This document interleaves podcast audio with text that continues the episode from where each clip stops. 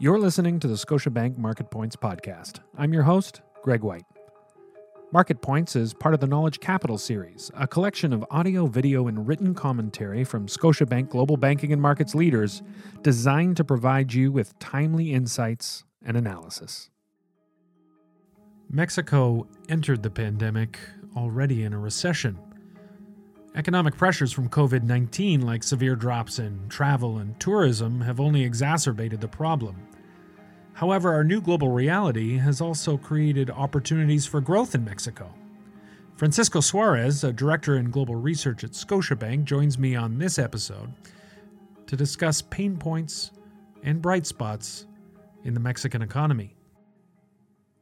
Hi, Francisco. Thanks for joining us on the podcast today. Thank you. My pleasure, Greg. Uh, Mexico has a large portion of its economy based around travel and tourism.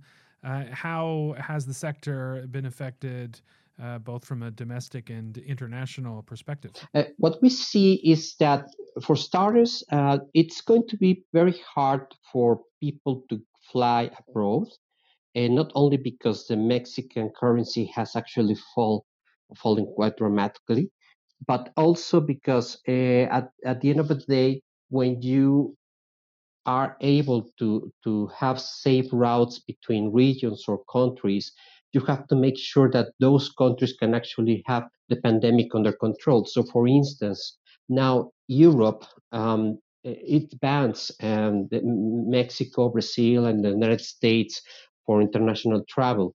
You have to be quarantined if you uh, if you uh, travel over there, and, and as well uh, if for some reason uh, let's say cons- consumers in the in the U.S. or Canada wants to travel to the to the to the, the wonderful beaches that we have here in Mexico, perhaps they might be having second thoughts about not only about how the pandemic is uh, handled uh, here in Mexico, but also about the uh, health system that operates here in Mexico. Perhaps they may be more comfortable to travel uh, in their own country rather than to, to travel abroad. So, yes, unfortunately, that hits a lot uh, tourism in Mexico.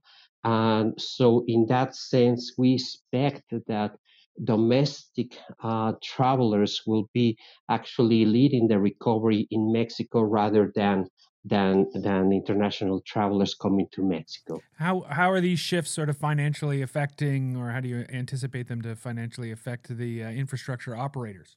Great question. Um, we we cover two types of infrastructure operators. Uh, the first group, the, the hardest hit, relates with the airport operators in Mexico. Uh, we see three different networks here in Mexico. Uh, one anchored by by by the Cancun airport in the in the southeast of Mexico. So that's basically tourism. But other networks relate more with business travel and and and actually it can actually do a little bit better off compared to that type of uh, network. But if you see the difference between a toll road operator and a, a, a Mexican airport operator, the fact is that once that mobility restrictions from the pandemic are lifted, you start that mobility actually flows into the toll roads. So, so these type of operators can recover faster compared to what we see on, on Mexican airport uh, operators in general. So I think that we have seen, for instance, in the past quarter, um, a 90% reduction in passenger traffic. I mean, in Mexico, we haven't made any restrictions for traveling, like in other countries like uh, Colombia, for instance, or in the, in the Caribbean as well. But uh, nevertheless, consumers and businesses alike choose not to travel. And so Im- imagine it is um, a, a, huge blow to overall uh, revenues as such. Nevertheless, they, they, they were able to, to, to do a, a, a small pro- operating profit in, in terms of EBITDA, which is actually quite remarkable considering that you lost 90% of your volumes. Uh, toll roads uh, are, are actually not doing that bad.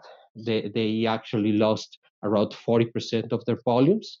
And of course, they are seeing much more uh, better uh, profits compared to Mexican airport operators in these concession agreements, uh, are there backstops that are provided to the operators with respect to some kind of revenue protection? Great question, Greg. Thank you. Um, basically, um, the overall regulation is very straightforward. It has been very business friendly, in my view, over the past 20 years, and it hasn't changed.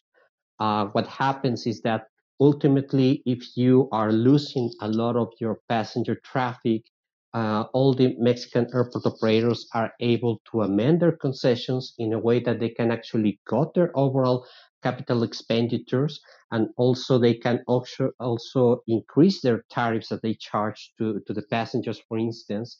And with that, the overall profitability can be restored. So yes, uh, investors um, uh, actually ask a lot of questions on the ability of the Mexican uh, airport operators on how they will be able to restore the profitability even in these dire times. So you have a general business friendly approach for concession agreement structuring, uh, but have you seen any aftershocks as a result of the Mexico City airport project cancellation? Yes, it affects more directly uh, the overall construction activity in Mexico, since uh, actually that cancellation happened. What happened before pre-COVID 19 um, eh, we saw a decline, a double digit decline in cement volumes to give you an idea. So that means that the overall uh, gross capital formation in Mexico has taken a toll since then. And we were in the middle of a, uh, uh, of a recession back in 2019 because precisely of the lack of investment, because of the lack of, of, of, of clear visibility on, on, on what the, the new administration wanted.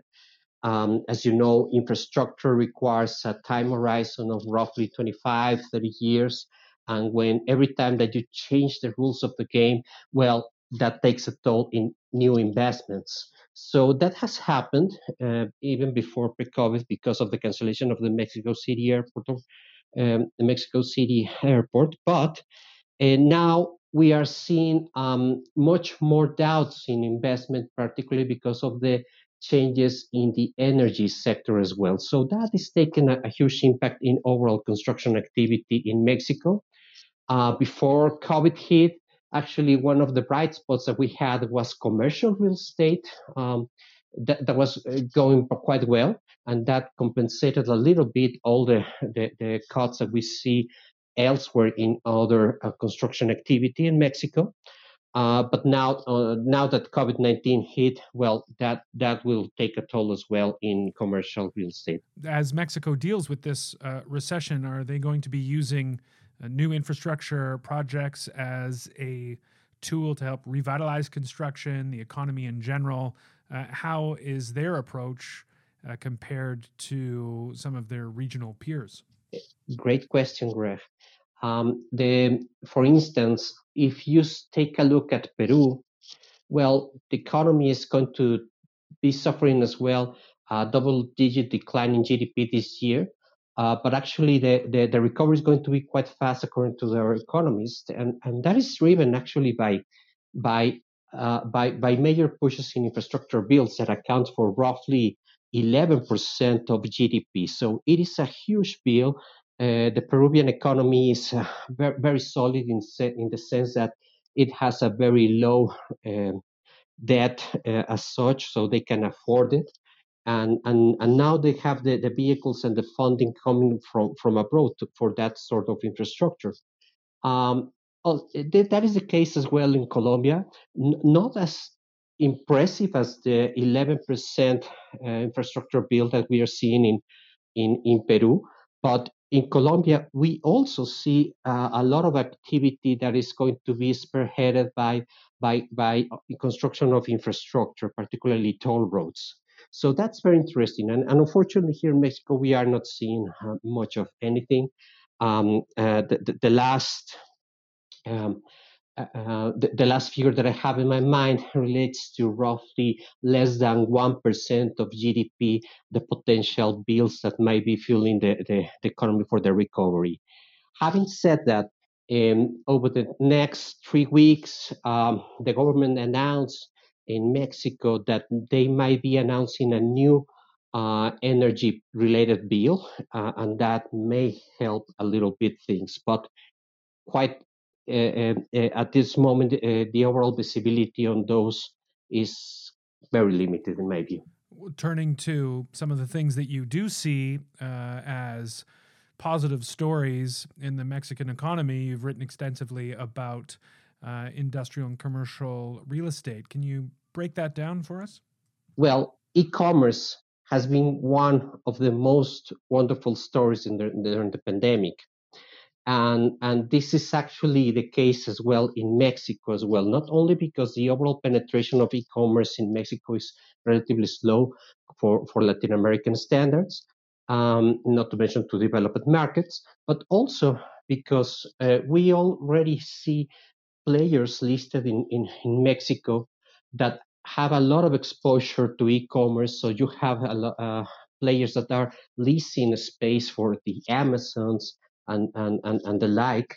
So, so yes, that, that has been fueling a lot of investments in, in, in commercial uh, real estate, in industrial real estate.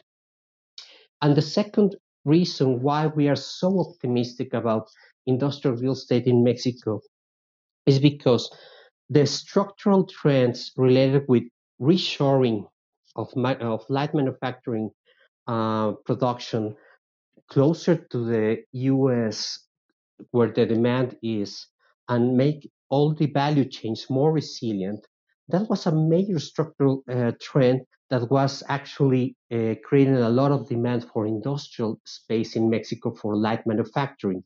So this pandemic actually has reinforced these effects because all of a sudden, a lot of industries uh, suffer a lot of disruptions in their value chain. So after the pandemic, uh, now we we're seeing that all the players need to make sure that these uh, supply chains can be much more resilient in any circumstances.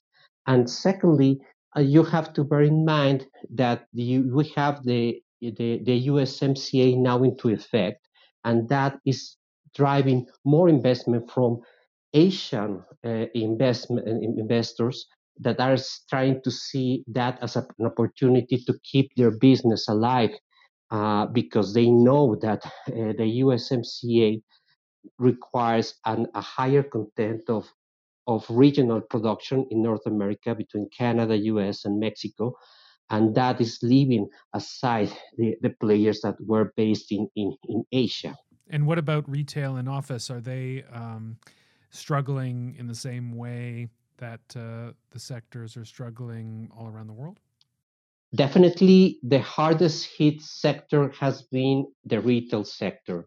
Uh, for instance, we have seen, or and, and we are actually projecting a fall in net operating income for, for the players exposed to the retail industry uh, in the 20 to 25 percent in nominal terms. So, so yes, that, that is a huge blow for the for that industry in particular.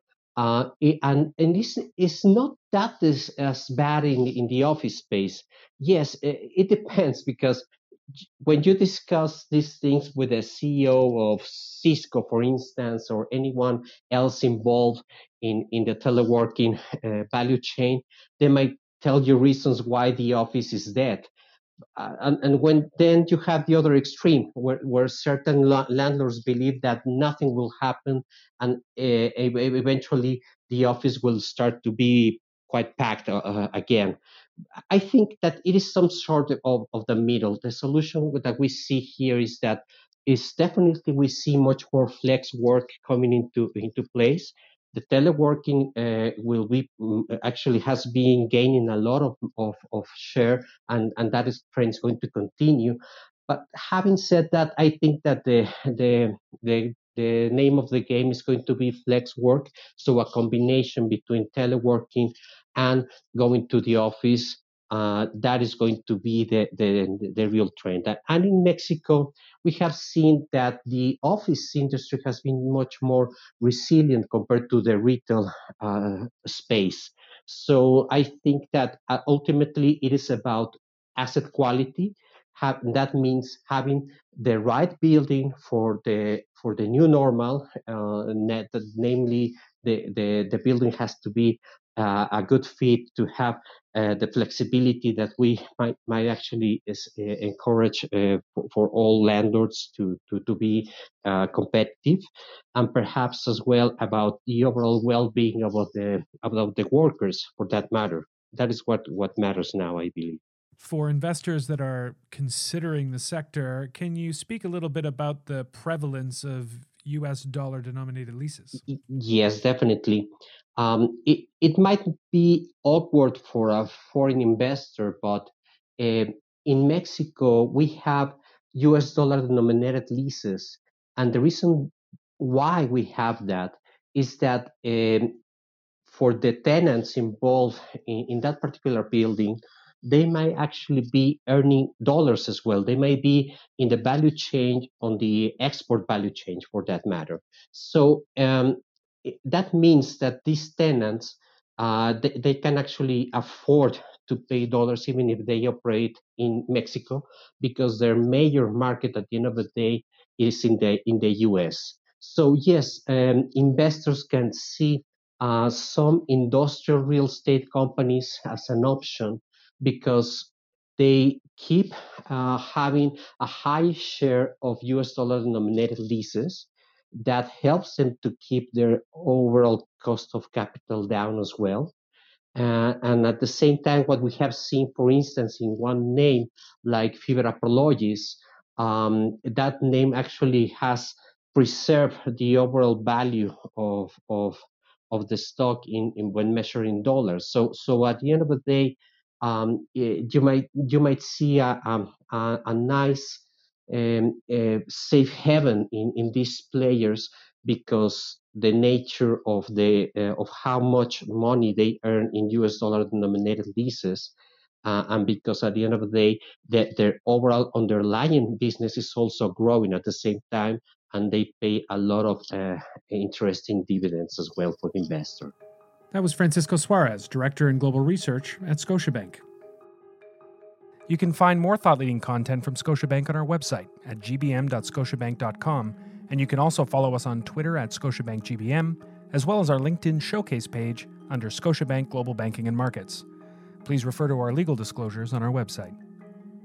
Thanks for listening.